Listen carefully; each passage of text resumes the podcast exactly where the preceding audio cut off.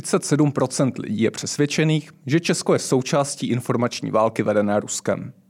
Data ukázal přes nový průzkum agentury Ipsos, podle kterého se počet takto smýšlejících Čechů meziročně snížil o 15 procentních bodů. Ministerstvo vnitra však je přesto připravuje návrh zákona proti dezinformacím, který by dal státu legální prostředky, jak vypínat potenciálně nebezpečné dezinformační weby. Jenže legislativa štěpí laickou i odbornou veřejnost a zatím tak není vůbec jasné, zda se návrhem vláda bude vůbec zabývat. Potřebuje Česko novou legislativu proti dezinformacím? A jak tenký je let mezi případným vypínáním internetových zdrojů a svobodou slova? Na to se v dnešním dílu Infotalks budu ptát Adama Růžičky, ředitel Institutu H21. Dobrý den. Dobrý den, děkuji za pozvání. A druhým hostem je Oldřich Kužílek, garant rekonstrukce státu, bývalý poslanec a spoluautor zákona o svobodném přístupu k informacím, takzvané 106. Za to vám děkujeme za novináře. Oldřich Kužílek, vítejte v Infotalks. Není zač, děkuji za pozvání.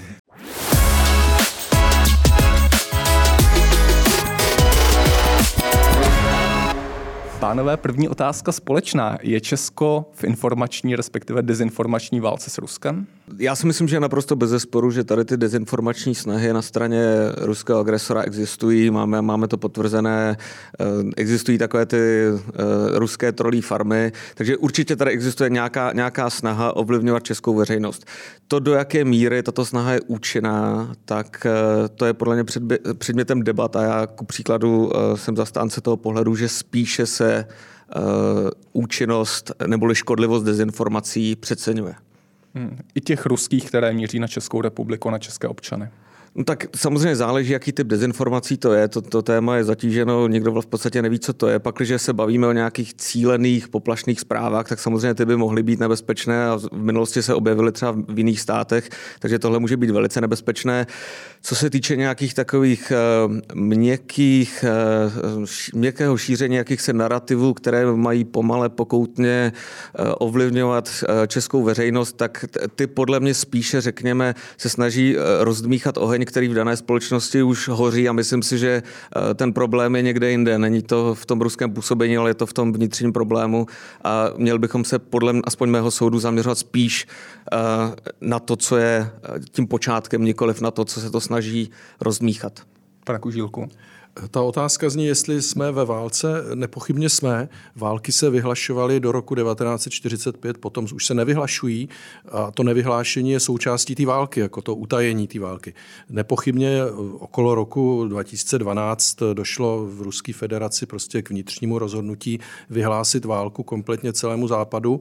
Eh, je to ideologicky asi podobně, jako když nacistické Německo mělo v hlavách prostě Magořinu a eh, jako šli, šli do toho nějakým způsobem. Takže to nepochybně. Jiná otázka je, jak jakoby ta součást té válečné operace, té hybridní kybernetické nebo dezinformační operace je účinná a je tady výzva na nás, že jako když to řeknu, eh, teďka si úplně vymýšlím na místě, jaký hloupý obraz, když po nás házejí šiškama, tak jestli my máme po nich jako střílet raketama.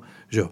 A teď to převeďme do toho prostoru informačního a ne, jak si neplašme se ze šišek, ale na druhou stranu otázka položená, jsme ve válce, no jsme prostě. A jsou to skutečně šišky? To, z vašich odpovědí vyznívá trošku, že, že, že tu hrozbu, která reálně cílí ne na Česko, teda jak jsme si řekli, ale i na další státy a která podle některých názorů stála například za Brexitem, za některými americkými volbami. Eh, jsou tady hrozně zajímavý dobový paralely s eh, imunitou.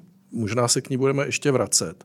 Víte i sami, že covid a tohleto, a teď jako kdybych skočil jinam, ale já se udržím u toho, nezabíjí nějakou svojí škodlivostí, ale poplašenou imunitní reakcí toho napadeného organismu.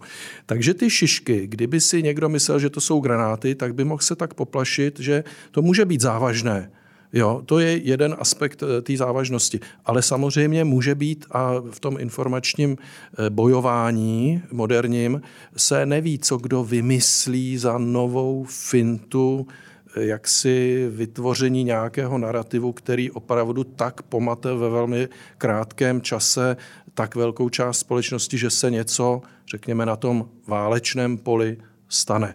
Čili ta otázka jako mít proti tomu připravenost je podle mě velmi na místě. Mm-hmm. Teďka se bavím o těch šiškách. Já, já um, Ta upřímná odpověď je, že um, já bych tady nechtěl říct nějakou rezolutní odpověď, protože to reálně nevím. Myslím si, že je důležité, abychom se zabývali tou otázkou té účinnosti dezinformací a myslím si, že dlouhou dobu to, že dezinformace jisto jistě škodí, bylo bráno jako něco, co je dané a my jsme nad tím vůbec nepochybovali. Teďka si myslím, že vzhledem k tomu, že dochází k těm zásahům, tak se ta diskuze otevírá, já tu diskuzi naprosto vítám. Ale zmínil bych jenom dvě věci.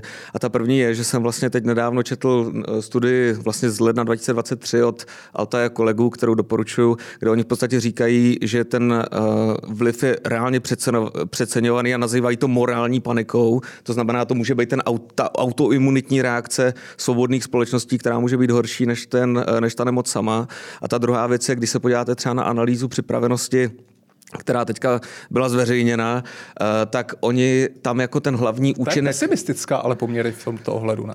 Velice, pesimisti... no, velice pesimistická ohledně toho, jak moc jsme připraveni, ano. ale my se musíme podívat na to, jak oni tam definují tu hrozbu. A ta hrozba je doopravdy definována extrémně měkce. A to jeden z těch hlavních účinků je to, že to podrývá důvěru těch demokratických společností. A tu podrytou důvěru my tady reálně máme, je to vážný problém, ale jenom bych chtěl poukázat na skutečnost, že o té důvěře nebo krizi důvěry v demokracii se baví doopravdy o deset let déle než o dezinformacích. Ku příkladu eh, Ivan Krastev napsal v roce 2013 knížku V nedůvěru věříme o tom, jak nedůvěra je vlastně uh, taková jako hrozně korozivní pro demokracii. Dezinformace tam nezmiňuje ani jednou, protože v té době jsme se o tom prostě zatím nebavili. Tak jenom, abychom nepletli um, účinek uh, s příčinou. Hmm, rozumím. Nicméně máme na stole návrh nového zákona, který, který uh, částečně asi vychází z té reakce po 24. únoru minulého minulého roku eh, po napadení, napadení Ukrajiny Ruskem, kdy vlastně eh, byly zablokovány na základě požadavků českých bezpečnostních služeb některé pro ruské weby bez toho, aniž by k tomu, dejme tomu, byl, bylo patřičné a odpovídající eh, zákonné, zákonné podhoubí k tomu. Jste pro ten zákon? Měli bychom přijímat, přijímat vytvářet a přijímat nový dezinform- zákon proti dezinformacím v současné době? Eh, tak já za sebe řeknu, že já jsem proto, aby se pokračovalo na legislativních pracích na tomto zákoně. Jeho současnou podobu známe velmi dobře, dokonce se tady jakoby na ní můžu teda na mobilu eh, dívat slovo po slovu. A e, vtip je v tom, že to pokračování té přípravy je podle mě potřebné pro vylepšování té veřejné debaty, pochopení pojmů, pochopení toho, že dezinformace nerovná se jakýsi trestný čin, že to je úplně míchání pojmů a že jediná skutečná hranice je dávno nalezená e, i českými soudy, evropskými soudy, americkým nejvyšším soudem. E, dominantně se jakoby vypreparovala, vy, čistila, vy, vy, vypěstovala na fenoménu nenávistných projevů. Tam je velmi přesně jakoby zmapovaná. A teď jsme v oblasti relativně podobné, kdy ten e, důvod toho, že jakákoliv nebo takhle, ještě si řekněme, každá informace může závažně poškodit nějaké zájmy, ublížit, způsobit něco. Proto taky mimochodem jsou třeba nějaké tajné informace vojenského typu, kdyby se prozradila, ublíží to. Ale prostě to je celá řada. A teďka my hledáme tu hranici. A teďka tady máme jako kdyby nový prvek, takzvaně dezinformace. Tady je dobré říct, že jako prvek to není žádné novum, že jestli je něco novum, tak je to množstevní hledisko eh, šíření po těch sítích a i o tom se dá trošku pochybovat, do jaké míry je až tak úplně nové. Eh, a my hledáme tu hranici z hlediska, jestli ta informace je způsobilá, schopná způsobit reálně teď v daném okamžiku nějakou závažnou škodu. Typově někdo jde někomu rozbít hubu, někdo jde vymlátit něco, nebo vznikne nějaké, nevím, prostě nějaký útok na budovu. Konec konců eh, třeba na příkladu útoku na kapitol ve Spojených státech to bylo celkem zřetelně vidět, že tam byla najednou překročena nějaká hranice jakéhosi zásobování informacemi ve smyslu výzev, eh, ať už jsou přímé, naznačované, ale v kumulaci najednou se to překročí a normálně někdo někam jde a někoho zabije. Prostě, jo. Takže nepochybně ta hranice je. A nesmí se to ale plést s trestnými činy. No to stanoví zákon, ne? Pokud, zda je to trestný čin nebo ne. Ne, právě to chci říci. Je potřeba si uvědomit, že představte si, že takhle probíhá celým informačním prostorem jakási hranice vůči všem typům informací různého typu. A jenom některý už byli vydefinovaný v podobě trestného činu ale to je jenom jako část těch kamínků. A mezi nimi jsou ještě mezery, kde třeba ta společnost zatím řekla, to není trestný čin, aby někdo šel sedět, ale bránit se proti tomu chce. To znamená bránit ve smyslu vypnout nebo, nebo přidat tam cedulku, to jsou lži, původ je Sputnik. Jo, ty formy toho odporu můžou být různý. Takže takhle si to musíme urovnat. A teď mluvíme o zákonu, který je velmi úzce zaměřen na ty největší škody státo bezpečnostního, státo vojenského typu, eh, rozvratu státu a podobně. Eh, takže ten zákon, eh, vracím se k vaší otázce, podporuje, aby se pokračovalo na jeho přípravě, aby se vyjasňovaly tady tyhle ty věci, které jsem si takhle dovedl, dovolil okomentovat. A jestli potom dojde i přijetí nebo ne, nechám, nechávám trošku jako otevřený, to bude ale myslím diskuse. se, že pokud ten zákon by byl hodně úzce definovaný, tak jak zatím si snažíme, aby byl, takže to bude i potom dobře, kdyby existoval a mám k tomu nějaké další argumenty, ale protože teď mluvím moc dlouho, tak předám slovo a pak se mě na to ještě zeptejte. Informace, dezinformace vlastně eh, ve veřejném prostoru se často objevuje námitka, že dezinformaci ani nikdo nedokáže pořádně definovat. Že to je jeden z částí problému. Eh, my si tady můžeme říct asi, že je to nějaká informace, která není pravdivá a která je záměrně šířena. Jestli dovolíte, hned vrátím, ale já tvrdím, že takhle položená otázka je matoucí. Vůbec není problém v definici dezinformace. Jakýkoliv ptaní se na definici dezinformace. Zmiňoval vlastně to například už... ministr vnitra Radošan. Ano, ano, teď já, ano, já se vůči tomu vymezu, no já, že já to budu, je chybný, Já budu rád, když nám ji Že to je, ne, právě říkám, hon za definicí dezinformace je milná cesta. To tím chci říct. Jo? My potřebujeme tu hranici škodlivosti. No možná jenom, jestli bych parafrazoval kolegu, jo, tak, tak uh, my si vlastně, dneska, dneska to téma dezinformace, nebo vůbec to slovo dezinformace je ex, extrémně vágní, je to prostě taková, taková plastelína, která, která pokryje let co. Jo. A je možné ji definovat, nebo ne? Uh, proč ji potřebujete definovat? Já bych, já bych, Protože má být v zákoně. Ne, ne, vůbec, vůbec. V to je zákoně, všechno mystifikace, nic takového. Já bych tady podpořil kolegu navzdory tomu, jak jsme se domluvili, že budeme proti sobě. A to je z toho důvodu, že ten zákon doopravdy může být i užitečný navzdory tomu, že tu de, eh, dezinformaci nedefinuje a to to je z toho důvodu, že my se můžeme shodnout, že tady nějaké velice široké pole uh, dezinformací. Mimochodem já použiju tu paralelu s, s tou nenávistí. Je tady prostě nějaké široké pole toho, co znamená nenávist a spoustu toho my necháváme, protože Um, buď je to prostě reálně neškodné, anebo kdybychom proti tomu zkoušeli uh, nějak zasáhnout, tak uděláme víc škod než užitku a tak dále. Takže to, co kolega podle mě říká, je to, že musíme najít tu hranici, kde reálně ten stát by měl zasahovat. Takže v tom zákoně, tam ani to slovo dezinformace není, ale tam, tam uh, v tom zákoně se legislativci snaží najít tu hranici, kde už teda ten stát může přijít a říct, tady tohle blokujeme. A to, co já bych teda chtěl říct, čímž bych trošku odpověděl na tu vaši předchozí otázku, je to, že v té současné eh, podobě, jak to je, tak ta, moje, tak ta hranice, která tam je nastavená, je pro mě příliš vágní a myslím si, že je zneužitelná. A myslím si, že tady o tomhle je, je je zajímavější a relevantnější debatovat, než o tom, co je nebo není dezinformace. Přibližte ty mantinely toho současného zákona, vlastně, eh, co by podle této, podle této novely, podle tohoto, této legislativy, pokud skutečně vstoupí v platnost, mělo být za hranou? Tak jestli Můžu to vlastně jo. takhle jedním okem tady do toho koukat, do toho textu. Tak první je vymezení nějakých jakoby věcných oblastí, kde se mluví o svrchovanosti, územní celistvosti demokratických základů anebo značné, značnou měrou ohrožení veřejného pořádku. Čili to jsou jakési legislativní, řekněme, vymezení geografické jako v mapě, kde vůbec se to smí odehrát, tady tohleto. A k tomu pak přichází další pod, podmínka, že musí být, a ta se skládá ze tří dalších, že jednak to musí být bezprostředně hrozící, čili to není jako, že tohle, kdyby dělal každý, tak ono by. Ne, to musí být teď skutečně hrozící. Druhá je, že je to založeno na konkrétních skutečnostech, čili ne jakési náznaky. Je to podobné, jako když třeba policie smí už někoho zadržet, jakože si myslí, že to je pachatel, tak musí mít takzvané konkrétní ano. doložitelné jaká skutečnosti, které se dají hlavně přeskoumat. A třetí podmínka, že to je zvláště závažná ta škoda, čili ne, že pan ministr by se cítil dotčen nebo někdo, ale třeba i oprávněně by se cítil dotčen, ale to není pro, tento, pro tuto úroveň. Čili jsou tam tyhle ty pojistky a druhá, řekněme, sada pojistek v určitém smyslu, ale už procesních nebo těch průběhových, je, že když už to tohle překonalo, tak potom je zase druhá eh, jakoby stupnice, co se smí udělat. A musí se začít od nejmenších zásahů. Jo, třeba jenom tam přidat vyskakovací okénko to, ta, tato informace je identifikovaná jako, že je ze Sputniku. Jo. A až nejvyšší stupeň je vypnout jako ve smyslu nějakým intenzivním, jako zrušit nějaký kanál. Čili když dáte dohromady tyhle ty podmínky, tak já si myslím, že to je poměrně velmi ořezaný a úzce hmm. e, zúžený, ale souhlasím s kolegou, že tam přece jenom zůstávají nějaké e, vrátka, a tam třeba já si myslím, že by se měli víc ještě zatemovat a uzavřít. Řekněme, že v tuto chvíli bych já považoval ten zákon za ošetřený, aby byl bezpečný z 85%, a teď je těch 15% ještě hmm. dotáhnout. Co jsou za vás ty problémové body?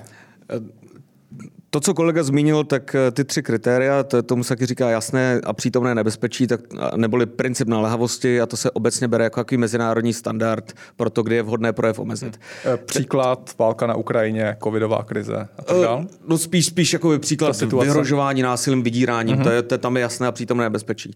To, co mě se tam nelíbí na tom zákoně, tak je to, že uh, obecně jako třeba, třeba uh, tady u tohoto většinou končí. A když se bavíme o tom, co to znamená ta zvláště pak závažná újma, tak potom je tam další odstavec, který vlastně tady tyhle tři kritéria pro mě ředí do opravdu způsobem, který je pro mě neakceptovatelný. A to je to, že oni říkají, že to je zvláště pak závažné, pokud eh, pokud to jde od nepřítele nebo nějakého státu nebo osoby, který je na mezinárodním sankčním seznamu, to bych ještě bral, ale uh, lze to tak, je to zvláště pak závažné, pokud to jde od nějakého člověka, který jehož obsah se um, v podstatné míře shoduje ano. s tím nepřítelem. Což mě vadí, protože víme, že Rusové přebírají obsah Čechů. Je, to, to je zase se vracíme k tomu zpátky, že oni rozmíchávají oheň, který hoří a já si nemyslím, že se mělo blokovat něco jenom na základě podobnosti s nepřítelem. Ta další věc je to, že tam je, uh, je tam definovaná ta zvláště pak závažná újma pouze na základě množství šíření té informace. Jinými slovy, je to, pak, je to zvláště pak závažné, pak, když se to šíří ve velkém rozsahu. A v celém tom zákoně není nic řečeno o pravdivosti. Tudíž já si myslím, že na základě toho zákona by šlo naprosto snadno blokovat i web, který by prezentoval pravdivou informaci, která se, která je nepohodlná a třeba je nepříjemná, ale která se šíří virálně. A uh, zase možná ještě bych to vrátil k tomu, proč vlastně vzniknul podnět takovýhle zákon vytvořit a to bylo na základě té únorové blokace, a já si myslím, že pořád ten zákon v té současné podobě by mohl být použit k blokování těch webů, které byly blokovány v únoru. Ačkoliv my jsme vlastně doteďka neslyšeli odůvodnění, proč konkrétně ten seznam byl vytvořen, na základě jakých kritérií a, a jaké újmě my jsme předešli tím, že jsme to blokovali. Takže mě to spíš jako v této podobě, mě to spíš přijde jako něco, co je potenciálně zneužité, zneužitelné. zneužitelné. Um tam asi míří moje další otázka. Možná, jestli můžete přiblížit, nebo jestli vůbec vidíte nějaké potenciální situace, na který by byl nový zákon aplikovatelný s odhlednutím od té legislativy, kterou máme, protože někteří kritici této legislativy říká, říkají, pouze se bude zaplevelovat eh, právní systém, je to další zbytečný zákon. Nemáme už nástroje na to Sou, souhlasím. s těma situacemi? No, ne, nemáme nástroje. To, co ukázalo, že stát postupoval podle mého názoru protiústavně, protiprávně, posílal e, výzvy, které vypadaly téměř jako příkaz a adresáti se podle nich zachovali, podle těch e, výzev. A to bylo podle mě porušení jaksi principů právního, právního státu a dokonce dělalo se to i vícekrát v historii. Sám jste uváděl jedno to video pana Duška s panem Celápkem, co se týkalo covidu Čili na, jako nemáme na to nástroje na tu situaci. A teďka já řeknu, proč já si myslím, přesto všechno, že vlastně pořád jenom obhajuju tu svobodu slova, že by bylo lepší ten zákon v té ještě o 15% ořezanější, zabezpečnější formě mít ze dvou důvodů. Jeden důvod jsem už uvedl předtím, že ta pokračující diskuze by přinesla něco. Druhý důvod je, že on, když tam takhle bude zapíchnutý v tom právním řádu a bude mít tady ty podmínky, smí se to jenom když tohle, jenom když tohle, tak to bude zrcadlit všem těm, kteří při nové kolizní situaci, krizové situaci budou mít obrovské, řeknu, svrbění, zase něco někde vypnout, tak oni se budou muset vůči tomu poměřovat. A ta slova, ty podmínky jako budou ochlazovat jejich příliš jako velkou vehemenci. A třetí důvod je, že i když toto svrbění jaksi přeroste a ten zásah jakoby nastane eh, a třeba se ani netrefí do té mapy, o které jsme mluvili na začátku, kde vůbec to smí se udělat, jo, uletí o, o 10 mil za hranice třeba, jako jo, tak to stejně ten zákon nacucne do svého přeskumného procesu. To znamená, bude možné použít ty procesní aspekty, někdo to bude moc přeskoumat, bude se moc hned podle jasného předpisu jít k soudu a ten do sedmi dnů bude muset rozhodnout. Zatímco dnes my jsme eh, společně jaksi podali žalobu proti tam těm zásahům z února eh, minulého eh, roku a je to nesmírná tahanice, nepříjemnost vůbec vyjasnit, kdo smí podat takovou žalobu. Byl, došlo vůbec k nějaké vaší újmě a tak dále. A teďka jsme ještě ve fázi, kdy ty soudy říkají, to, ale to vůbec není zásah, to bylo jenom doporučení. Čili eh, bylo by hodně dobré, podle mě zdravé pro ten prostor svobody projevu, kdyby ten proces se vyjasnil eh, tam takto. byl a jelo to potom podle jasně nalajnovaného řízení a vyjasní se to a věřím české soudní soustavě, že velmi pak rychle řekne, hmm. kam to patří. Nebojíte se nicméně té zneužitelnosti, o které tady hovoří pan Ružička? Uh, já ano. Bojím se jí méně než toho neregulovaného svrbění na té druhé straně. Protože já odhaduji, že k nějaký krizi dojde, k nějaký konfrontaci třeba vojenského typu mezi Ruskou federací a NATO a najednou to svrbění naroste obrovským způsobem a někdo bude mít takhle svítící oči a zase bude něco vypínat. A bude tady právní vákum. Čili, a bude to právní vákum a mně vychází v mém kalkulu, a je to intuitivní, jo, eh, že je lepší, když tam ten zaražený kolík s těma jasnýma schůdečkama, po kterých se musí chodit, bude. Já předtím, než, než budu oponovat, tak bych jenom zmínil ještě jednu uh, výhodu a to je to, že tam je ten požadavek transparentnosti, takže to, co je blokováno, musí být zveřejněno. Takže to, to, to si myslím, že je fajn. Jo, jenom abych tady... Ta rozhodnutí musí být ano. okamžitě zveřejněno. Uh, takže takže uh, já neříkám, že to je úplně vše, všechno špatně, uh, ale mu, musím se přiznat, že uh, těžko nacházím schovývavost vůči tomu argumentu svrbění a to je z toho důvodu, že pakliže bezpečnostní složky uh, mají svrbění, že něco mají blokovat nebo že něco chtějí blokovat a nemají na to pravomoc věci, tak, tak by prostě to neměli blokovat. Tečka. Mělo by to být naopak. Přesně, jakože to je vlastně jakási, jakýsi argument takového uh, právního appeasementu, že oni to budou dělat tak jako tak, tak aspoň jim dáme zákon, aby to nedělali tak špatně. Hmm. Jo. A ještě byste se ptal na jednu otázku. Nicméně, pardon, ta, no. ta, ta situace možné konfrontace Rusko-NATO, jako asi je to blíž, než si řada z nás před rokem a půl vůbec dovedla představit a mít v tomto zákoně nějakou možnost, nějaký jízdní řád, podle kterého postupovat případně v těchto situacích? Eh, můžu jenom ještě, možná, možná odpovím na tuhle otázku a to je to, že bych chtěl vyvrátit jeden mýtus a to je to, že když se bavíme o té problematice, tak ono se o ní mluví, jako kdyby český stát v prostoru internetu byl úplně bezmocný. Jo, Roman Máca teďka nedávno v televizi prohlásil, že potřebujeme ten zákon, protože kdyby náhodou ruší propagandisté tady začali na internetu vyzývat k terorismu, ale tady tohle bohu díky neodpovídá stavu věci věci. Pokud jde o trestnou činnost, tak policie má právo nařídit poskytovateli, aby tady tohle blokoval. Hmm. Takže jako ano, může dojít ke konfrontaci, ale jako o, o čem my se bavíme? Pokud my budeme konfrontovaní eh, s vojsky Ruské federace, tak dobře, tak někdo, někdo bude třeba vyzývat k tomu, aby nás Rusko, aby na nás Rusko zaútočilo, tak jako samozřejmě tohle, tohle jako jistě už protizákonné je. Takže pro mě, jako pro, pro mě já nevidím ten důvod, co, co pozitivního ten zákon by mohl přinést a dovedu si představit celou řadu konkrétních situací, kde by to mohlo být zneužito. Jinými slovy, u vás ta možnost zneužití převažuje nad těmi potenciálním přínosem toho zákona. Já ten potenciální přínos, přínos nevidím. Pakliže bych ten potenciální přínos... Pan Kužílek ho tady artikuloval poměrně. No, no ale to je ten... Já si myslím, že tam, kde se nejvíc neschodneme, tak je ta otázka toho svrbění těch bezpečnostních složek. Otázka vyhnutí se nějaké újmy, tak to já jsem velice otevřen, na rozdíl od toho svrbění, ale potřeboval bych vědět, jakou konkrétní újmu by tady tenhle zákon, eh, jako, čemu by předešel. A to já bohužel nevidím tam možná směřovala moje předchozí otázka, že vlastně vy si nedovedete představit tu situaci reálnou, kdyby byl tak tento zákon uplatňován. Chápu to správně. Nevím, kdy, nevím kdyby zákon mohl pomoct, hmm. ale vím, uh, kdyby mohl uškodit. Ta samotná diskuze, vlastně, kterou tady pan Kužílek zmiňuje nad tím zákonem, nad tím přijímáním, tříbení pojmu a tak dále, dává vám to smysl? No. Že vlastně už ten samotný proces je pozitivní pro tu veřejnou diskuzi a tak dále. S tím já souhlasím, ale bohužel jako sledovatel té diskuze poměrně detailně to sleduji, tak pro mě je to jako neskutečně jako mlhavá záležitost vlastně takové ty, takové ty Eh, vášnivé proklamace o tom, že rozhodně to nejde zneužít a nejedná se o žádnou cenzuru, tak mně vlastně přijde, že jako komunikačně to ze strany vlády není úplně dobře zvládnuto, ale možná, abychom se pochopili, tak bych jenom chtěl zmínit, že pak, když by se vyškrtli těch, možná těch 15% těch problematických paragrafů a nebylo by to na základě schody a nebylo to by to jen na základě šíření uh, ve velkém množství a bylo by tam přihlednuto k tomu kritériu pravdivosti, tak já s tím nemám problém. Hmm. Jo, pokud někdo si myslí, že jsou tady speciální situace, kde se to může hodit, tak já jsem otevřen tomu. Eh, já na to navážu dvěma věcma. Za prvé, pokud se nám podařilo teďka ty naše postoje celkem posluchačům vylíčit, tak vlastně to by bylo super, kdyby se podařilo celou tu debatu dostat do tohohle sporu dialogu.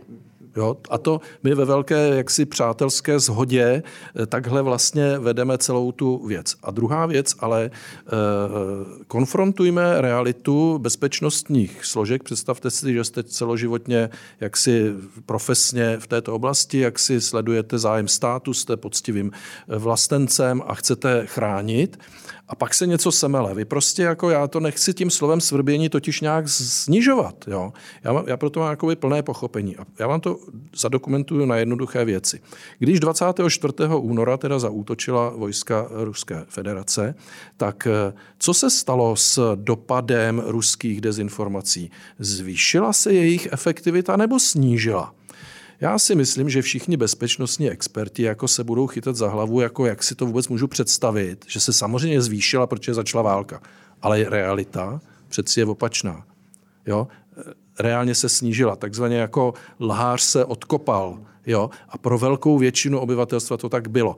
Čili tohle to je ten problém, na kterým jako nakonec se asi odehraje to, že za určitý krizový situace prostě ty bezpečnostní složky to třeba nestihnou takhle chladně, racionálně jako vyhodnotit a i s určitou povinností preventivních opatření, jako předvídavosti horších situací, tak prostě by zasahli.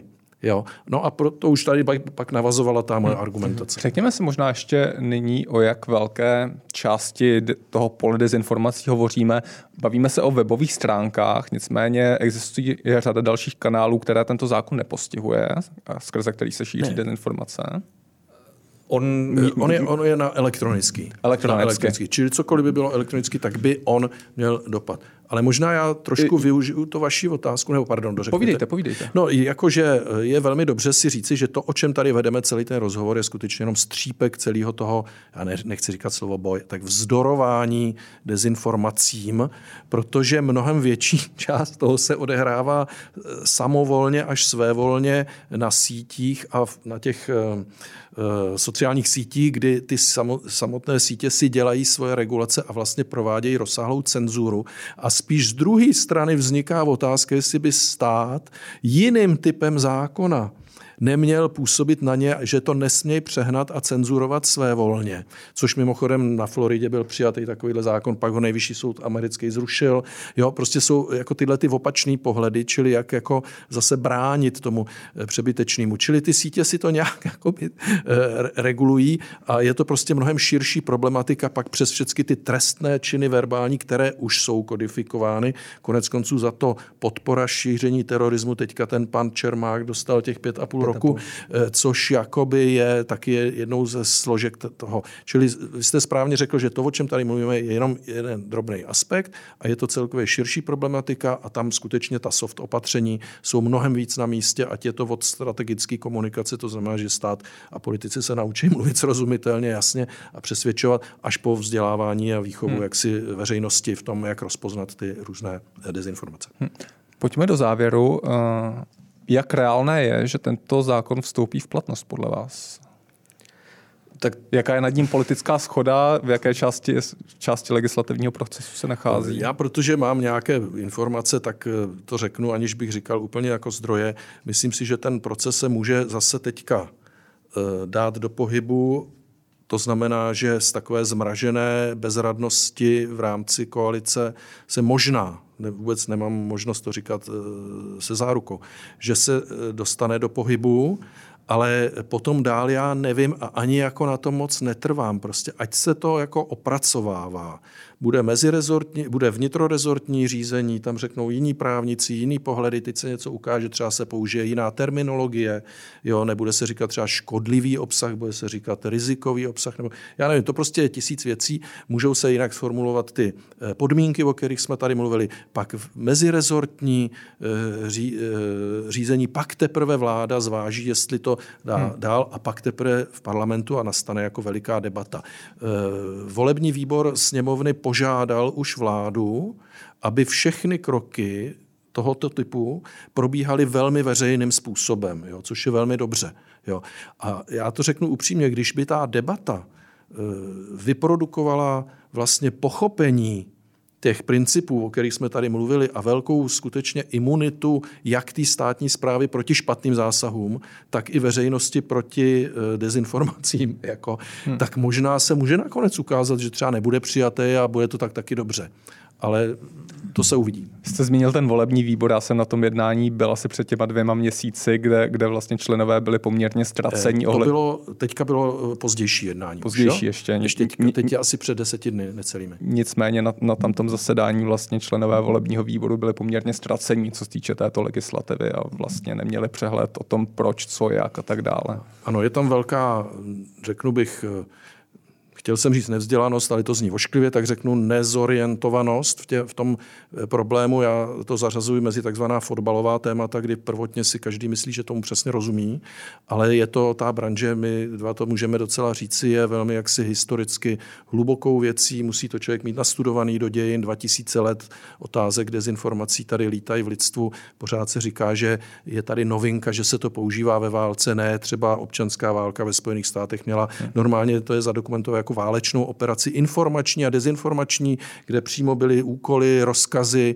jak podlomit odolnost nepřítele pomocí informací. Hmm. Jo, to jako probíhalo, to nejsou novinky. Jako teď tady jenom někdo tomu nerozumí dobře, tak eh, dobře, už moc mluvím. Eh, jak to vidíte z vašeho pohledu? Vláda v tomto kontextu před časem odvolala Michala Klímu z pozice eh, vládního zmocněnce pro dezinformace a média. Bylo to částečně i jeho dílo, tento zákon.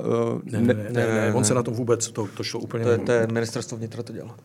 Konzultoval minimálně, tam přinášel ne, ne, ne, do vůbec, debaty. Vůbec, pod, pod vůbec, vůbec. Klímu s tím vůbec nespojovat. Dobře, jak se na to díváte? No, já bych... Na šance, na šance, že to projde. Tak v momentě, kdy pan Klíma byl odvolán a vlastně ten eh, akční plán byl zahozený do koše někde v půlce února, tak eh, myslím si, že spousta lidí, eh, kteří byli zmobilizováni tím, že to uniklo do deníku jen mezi svátky, tak potom tak nějak trošku si oddechli. Já říkám, tím, že jsem jakoby skeptičtější, myslím si, že ta schoda na úrovni koalice může být poměrně rychlá a ačkoliv bych chtěl být optimistický, že to bude pomaličku obrušovat a vznikne z toho něco užitečnějšího, tak se i obávám té situace, kdy ten křehký koncenzus v rámci pěti koalice povede k tomu, že se to moc jako veřejně diskutovat nebude a projedná se to velice rychle. Takže já spíš bych chyboval, jak říkám, na té straně eh, té větší eh, ostražitosti, takže všichni ti lidé, kteří teďka se odechli, že se zahodil akční plán, tak eh, si myslím, že by neměli usnout na Vavřínech, protože protože jeho části existují. Jo? To je jako kdybychom zahodili tašku, ale ty, ty konkrétní elementy tam pořád, pořád jsou a můžou se, můžou se vrátit. Eh, mě docela optimismus dodává bezpečnostní eh, poradce Tomáš Pojar, který vypadá, že poměrně střízlivý ohledně toho a, a, a ostražitý, takže eh, to, to je nějaký důvod k optimismu, ale, ale rozhodně si myslím, že je teďka um, na místě otevírat tu diskuzi, ačkoliv ten zákon je pořád ještě na vnitru a, a cesta potenciální k jeho schválení je, je ještě daleko. Na diskuzi se evidentně shodnete, byť některé dílčí parametry tam stojíte proti sobě. Pánové, děkuji vám, že jste přišli do Infotalks. Mějte se dobře naslánou. Vy také díky. Děkuji moc za pozvání.